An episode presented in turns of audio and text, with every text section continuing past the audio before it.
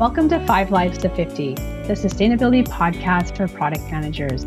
This is part 2 of a 3-part mini-series where we go deeper into how to successfully embed sustainability into each stage gate. In this episode, we discuss the business case, develop, and test and validate stage gates, which are the 3rd, 4th, and 5th stage gates of the 6th stage gate process we covered in episode 4. I am Shelley Metcalf, and I'm with my 2 co-hosts, Jim Fava and Neil D'Souza, and we want to help you, our listeners, shorten their learning curve for how to embed sustainability into these stage gates. Neil, I'll start with you. Can you share with us what are the unique or specific sustainability aspects at the business case stage gate, and what kind of trade-offs might a product manager be considering here? I think during this phase, you're building the case for the hypothesis that you've created in the scoping stage, right? Just before that. So just to remind ourselves, this would mean something like, okay, we're making batteries, and can we make a battery for a car that would take it to 1,000-kilometer range? This is the hypothesis that you have, right? That we have an application for a new kind of product or a variant of a product that already exists. And now you want to figure out, is this viable? And the idea is to first, of course, check this viability from a technical perspective. Is this possible? Is this technically viable? I think, what would it mean from a cost perspective? What would it mean from a risk perspective? I think you've already, as we described during the scoping, you've done some preliminary exercises on potential benefits of this innovation. I think this is the idea is, what is the feasibility of this particular innovation? And the other hand side, you're looking at, what does this mean in terms of market, right? And there's 3 things you typically look at. Does it provide access to new markets? So can I touch customers that I couldn't touch before? Can I win more customers? So this is the hit rate through a better product. Am I differentiated enough that allows me to win more often against competition than otherwise? And the last is profitability, right? Typically what you find with more sustainable products, you associate this with the high end of the market where price premiums are more prevalent, which means even though you start small with this innovation, you end up with much higher margins than what you would typically do for run-of-the-mill products that you may have. So the idea here is to look at this based on the innovation, but also look at this, I think, which is also very interesting, is at the portfolio level, because a lot of what we do is not just building new products, but if you want to improve the performance of the entire company, then you're looking at this at a portfolio level. You sunset certain products that are no longer viable or not providing the kind of business value to sustainability value ratios that are acceptable to the company. I think the idea here is, if you want to transition to something, you also need to transition out of something. And therefore, looking at this from a portfolio level is also very important. And I think BSF did quite some interesting things in this space with their sustainability approach. The S3, wasn't it called, Jim? 3 S's. 3 S's. Sustainability Solution Steering. Mm-hmm. That's it. So from my perspectives on this, I think about the business plan is, and actually the whole stage gate process is sort of a funnel. You know, at the very top, you've got sort of a wide issue at the very, early discovery and scoping part.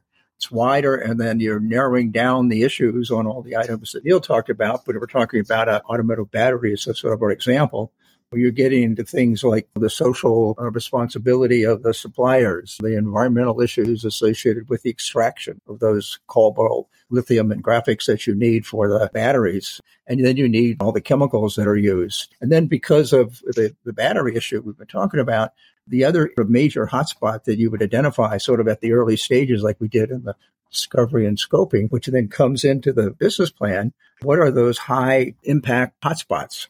And for the battery, which it's some of the things we talked about, extraction of raw materials, the supplier's human rights, what happens at the end of life, and then chemical use, which is a problem. So those are the kinds of things that we identify, and I think about the funnel. And so coming out of the business plan stage gate process, you've been able to identify initial targets like these hotspots we just talked about. We're also talking about what are the key goals, recognizing their corporate goals and in some of these hotspot areas, but what are the goals that my product team has to be able to meet before it goes to launch? And all that is part of this whole business case process. The other thing that is part of the business plan and the first 3 stages are really to identify who your key internal and external stakeholders are. Internally, who you're going to have to be able to compete with or provide information. You need to have them part of your team right at the beginning, not towards the end. And so one of the things you end up doing and laying the foundation is you've done life cycle thinking in the first three stages, but in the development and then testing and validation, you're diving into a little bit more detail. And then the launch, you're going to get into a lot more detail. If you want to make a claim that uses life cycle information, you're going to have more information. So there's a cascading level of complexity and a level of detail that you look at as you go through this kind of thing. So this is why I think bringing all this together in the business plan is one of the most key parts of the whole stage gate. You got to clear what those goals are, and you got clarity on the path forward and who the internal, external stakeholders are. It's and critical. Which are the parts that are not viable. That's right. The one thing, we'll probably bring it up against launch too, but it's critical to be dealt with earlier, is the end of life of any product. When you think about it, decades ago, it was a linear process. You develop it, you sell it, and it goes into the landfill. Now we're realizing you've got to look at circularity, being able to reuse some of those materials. So you need to identify right at the business plan phase, who are those external stakeholders, and internal for sure, but who are those external stakeholders that we're going to have to reach out through the rest of the stage gate process? And if it's a hotspot, then we need to figure out who the trade associations are, who might be material recovery companies in that area. So that's a very critical part. You can't wait to the end. And many of our clients we worked with in the past would wait to the end. Then they get lost. They have to do a study, and it may take longer than they want, because they haven't thought about it in advance. And, you know, the stage gate process and the stakeholder process, part of the business plan, you put a stake in the ground. This is where we're going. And as Neil said, this is where we're not going to go. I think maybe to remind everyone, right? This is the point where understanding the implications of the life cycle of the product that you're building or the innovation that you're making is crucial, not just because these are hotspots, but now they need to be taken into account in a business plan. The kind of materials you put in will determine the amount of tax that you need to pay when you put this product on the market. The energy that this product consumes will determine what kind of rating you have. With the Energy Star rating, for example, in the US and in the EU, you have the same things, which means the propensity to buy for your product will be very different. And maybe this was not your hypothesis to start with, but these are implications of it and need to be accounted for in the business plan. Just like you even mentioned the end of life. I mean, with bioresponsibility, extended producer responsibility programs across Europe and now even in the US. These things become part of the business case, right? And then it may make more sense to spend more money during the manufacturing process with the materials that you use so that these costs can be mitigated as you move downstream in the development process, but also onto the market. The thing that I find that really also needs to be done is the amount of change in the expectations of the investor community, the governments, customers, consumer, you know, even in the last 5 years has changed drastically. And I think what needs to be done, and this is why the business case is so critical and why stakeholder assessment is so critical at the beginning, because you've got to put a plan in place right when you get alignment from the company. Say, okay, this is our business plan. This is what we're going to do. This is how we're going to execute it. You're going to have those external stakeholders begin to be part of the team. So I think this is one of the things that I don't think we've done as much in the past, but in the last 5 years, that regulation and the activity is just accelerated. So it's an important part in the business case. So then let's move on to the develop phase and maybe walk us through what happens from the business case to the develop phase. I know this is where I've heard you say this is sort of where the idea meets reality and we end up putting resources into developing that idea. So what shifts for the product manager here? What do they need to think about in terms of embedding sustainability when they get to that stage? I think the traditional approach to developing is trial and error. Even today, right? Even in the largest companies, it is really trial and error. And one of the things that typically happens is there's an idea where you expect, you know, a synthesis of a CAD drawing into something real, and you just don't find a way to get that done. Maybe the wrong material, maybe the wrong process, and several iterations that you make. And I'd like to combine this with the test and validate phase, which is the next step in this, right? Where you take this to the market and you assess through market studies, through customer studies, is this going to work? And there are many ways to do this. Now you can use the internet to test this with a broad number of customers, and customers will tell you, hey, this is what we like and this is what we're willing to pay for it. The develop, test, validate is a cyclic process. What one needs to consider here is it's no longer just does it work. There are all of these other hypotheses that you've developed during the early stages based on the hotspots that you found. And I think what's key here is do not stray too far from those hypotheses. Because very often you find, okay, well, we can't use this specific material. And I can give you an example. There was a company that wanted to change their packaging from boxes to something more organic. So instead of cardboard boxes, they wanted something that's more recyclable, reusable, reduce the amount of impact. And so they started innovating and they said, okay, there's nothing better than paper, right? Cardboard.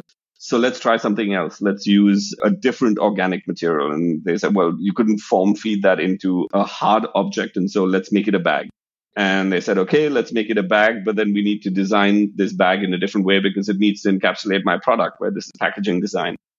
They kept innovating until the point where they realized the final product just doesn't solve the problem of packaging because they couldn't stack it. The product would be damaged during transportation and so on and so forth. And so the idea is there are certain things that are possible. And this is where all of these criteria that you put into context, where you want to, for example, look at end of life, you want to look at how this is used, you want to look at its impact on logistics and transportation. If you're in the food industry, does this decrease the longevity of how long the food is preserved? These are the kind of things that one should not forget what was testing in the first place, what you were trying to test through this develop, test, validate cycle.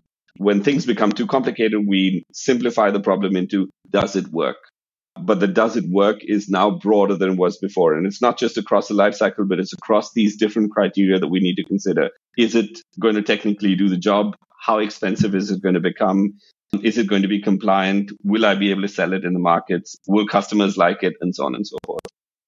From my perspective, if you think about this funnel, it's getting narrower and narrower. So out of the stage gate 3, the strategic plan, you've got a pivotal point that it goes through. Now, under the development and testing and validation, you're going to go back through and begin to dive down and answer some of the questions. Part of the question says, look, some of our customers, the market, are concerned about the social behavior of our suppliers. So part of the development and the testing and validation, you're going to have to go back and work with your procurement and really define what are you looking for. Maybe initially it's just a series of questions that you would ask your suppliers on what they're doing and how they're performing as a way of getting you the information. And then you could use that as some kind of a screening level, and a lot of effort's going done. And we want to work with companies over the past where they're looking, okay, can you give us some kind of a simple screening approach? So we're not doing anything detailed, but we're giving into a, okay, this looks clear. Maybe this really is not something we want to do. And then a lot of them probably fall in the middle. But it's important to have that under this development and testing and validation. You're diving down deeper and you're gathering some data that you don't have at the strategic plan. And when you think about just the concept of LC, how you do an LCA, you have some as hotspots in the goal and scope definition. But then in the inventory, you're going back down and diving down to actually get data and information. In this case, you may not need to get all the detailed data, but what you need to do is build that relationship with those suppliers, using that as an example, on what they're doing now. And could be coming out of the launch and further that you're really going to set up some kind of a contractual relationship with your suppliers that say they have to perform in such and such a way on a social behavior or how they're dealing with their extraction of their material. So this becomes taking what we've come out of the strategic plan and business plan with some really concrete data and information that will allow you to develop goals that you need to take as you go forward. We did a rapid prototype project a few years ago, and we looked at sort of the life cycle thinking from the beginning to sort of a life cycle screening level into the middle, which is where we are now, to maybe if you're going to make an environmental claim about the product in the marketplace, you had some kind of more definitive LCA to be able to justify that if you needed some kind of an LCA. So this is in the middle here, where you're now trying to gather that more information and more detail and interacting with your suppliers. And so that's one side of the equation. The other side of the equation is what happens at the end of life. So now you're going to be, in terms of screening, but you're actually reaching out to actual stakeholders now and particularly representing that end of life. It could be recycle companies, reuse companies, that whole circular economy that people are beginning to do businesses in. So we need to begin to reach out to them. So when you're ready to go to the stage of launch, that you've really got some people you can say, okay, we're going to engage with company A, B, or C to help us solve the recovery recycle problem in 10 years or 15 years when the life cycle of this product reaches past its maturity. And so I think this is part of gathering the data and information that will then give you enough confidence you'll be able to launch with the right message and the right stories. I think that's an excellent plug for that last stage, right, which is launch. All of this is a lot more work than what you would typically need to do to just solve a technical problem. It's not easier. The problem is that if you don't do it, there are also consequences in terms of market access, profitability, win rates, the common things of what businesses really care about. You may not be able to sell in certain jurisdictions. You may have done a lot of work, but you can't. One of the most recent regulations for anti-greenwashing, right? There are rules now. You can't just claim, hey, this is green. You need to back this up. You need to be very specific in terms of what you mean by what's green. And if during this stage you've not done your work to quantify and collect this information so you can make those claims, all of this effort is, I think it's good, but it may not deliver the kind of success that you're looking for. So attention to detail during this develop phase. It's not just about developing the product, but also developing the evidence that you need to be able to make the claim that this is actually better. So I think this is a really, really important point. It's the product manager, the goal is to have a product that's out in the marketplace. But there's a lot of accompanying information, and that's sort of like who the stakeholders are and working with your suppliers. So it's the product itself, yes, but then it's the whole ecosystem around that product that's critical, and you got to put all that together. It sounds like there's a lot of overlap between the develop and test and validate stage gate, just the way you guys have spoken about it. Is there anything final and specific we can say about the test and validate stage that would be salient for a product manager to think about and know about? Very often, product managers, at least at large companies, right, you're looking at an existing customer base where you understand what the market needs, and there's a product that you develop based on that understanding. But I think what we're looking at here is we're at this cusp at the moment where there's a whole generation that is going to, enter the market as buyers. This is going to happen in the next 5 years. And the problem is there's very little understanding on what their preferences are, beyond the fact that we know they prefer more sustainable products. They're willing to pay more money for it. Very broad brush stuff. So I think in this test and validate stage, I think it's important to keep this in mind, that you're not designing a product to sell this year, but you're designing a platform that you will be selling over the next couple of years, and the customers that you will have are just fundamentally different. Usually these kind of generational changes happen every decade, and I think we're at that cusp at the moment now.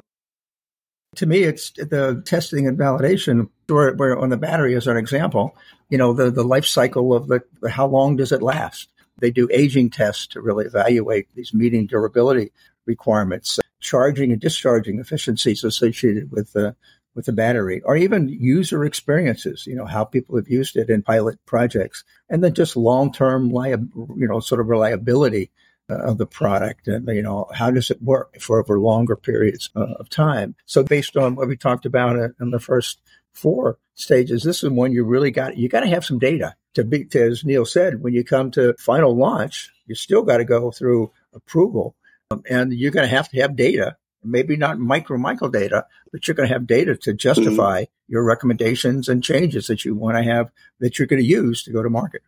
I think another very important thing at this stage, which probably wasn't as critical in the past, when you start working in a more competitive, more regulated, less forgiving environment, there's a lot of things that you need to take into account when you're testing and validating. So it's no longer, do you like it? Does it work? And would you pay money for it? But it is it compliant? Which markets will I be able to sell it in? Were there significant changes from the initial hypothesis to the final design that would now limit my accessibility to market or win rate or the premium that customers would be willing to pay? I think if you're looking at compliance, is this going to get a certification if that's what's required? I think the suppliers, right, is from a supply chain. If you're looking at, do you have coverage? Is this a vetted supply chain? Does it embed risks, more long-term risks into the product's viability for the future? I think there's so many different things that make it way more complex to do this test and validation today than it was, I would say, 15 years ago. I think you need to look at different kinds of tools to help you do this and access the information that simplify this process, that allow you to understand the trade-offs during this particular phase. And I think this is where this multi-criteria view, right? If I make this change, how much is it going to cost? Would I become non-compliant? Does it move me away from my initial hypothesis to visit more sustainable? These kind of trade-offs need to happen a lot faster. And unfortunately, given the complexity of the environment that we're in, it's actually becoming slower. So you need to switch this with smarter tools and more data. Well, thanks for sharing that, both of you. And to our listeners, we hope you enjoyed listening to this episode of 5 Lives to 50. If you like what you heard, or if you've used something you've heard in one of our episodes, please write to us and let us know. You can reach us by email at contact@5livesto50.com. And we look forward to seeing you at our next episode, where we'll be returning to the stage gate process and looking at the launch phase. Thanks for listening.